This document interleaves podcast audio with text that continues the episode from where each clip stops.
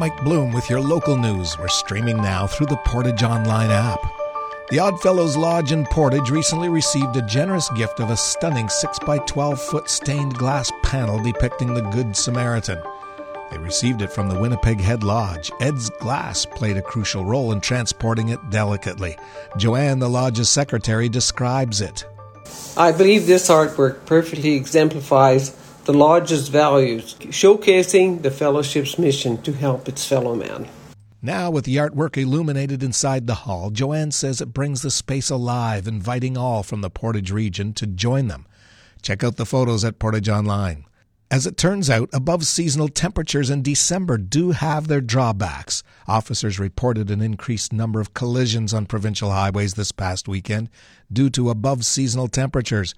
Manitoba RCMP Media Relations Officer Paul Manaigre told Portage Online that between Friday morning and Monday morning, the RCMP responded to 80 collisions on provincial highways, seven of which occurred in Central Plains. Uh, the warm weather, unfortunately, can't last, and that brought in some moisture. But then once that sun sets, the uh, temperatures drop, it turns to ice, and then once that begins to freeze, it basically makes uh, driving conditions treacherous, and we pretty much saw that all over.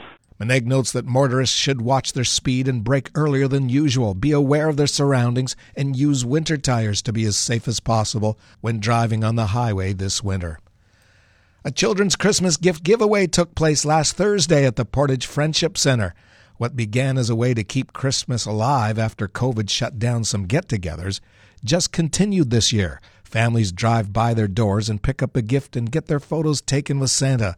Employment and training consultant Gina Ems. We had about 125 children come and collect gifts. We have Santa here and some elves. We, we take so such a long time to prepare for that. We shop for the gifts, we wrap the gifts, we do the candy bags, and then we have everybody call and register. It's not so much to register, it's just so that we kind of have an idea of how many we're wrapping for. She explains one of her favorite parts of the Christmas season is just to see those happy little faces when they get to see Santa.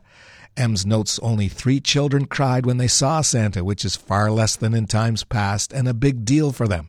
She adds it's just a little something to let kids know that they're thinking about them during the Christmas season. Stay ahead with vital alerts and breaking news. Download our Portage Online app today. Today, a mix of sun and cloud. Winds are getting high from the south with a high of 1. Clearing this evening, winds remain high, but this time from the southwest with a low of minus 1. Tomorrow's sunny. A south wind is coming again with its warmth, getting pretty high, and that'll become light in the afternoon with a high of 4. Tomorrow night is clear with a low of minus 7, and Friday is a mix of sun and cloud with a high of 1. And Friday night clear, low of minus 9. Around the region, Brandon is mostly cloudy, and it's minus 8.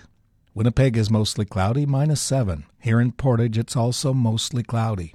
Humidity's 80%. Temperature's minus 5. South wind makes it feel like minus 8. Local news, local sports, local weather available via the Portage Online app.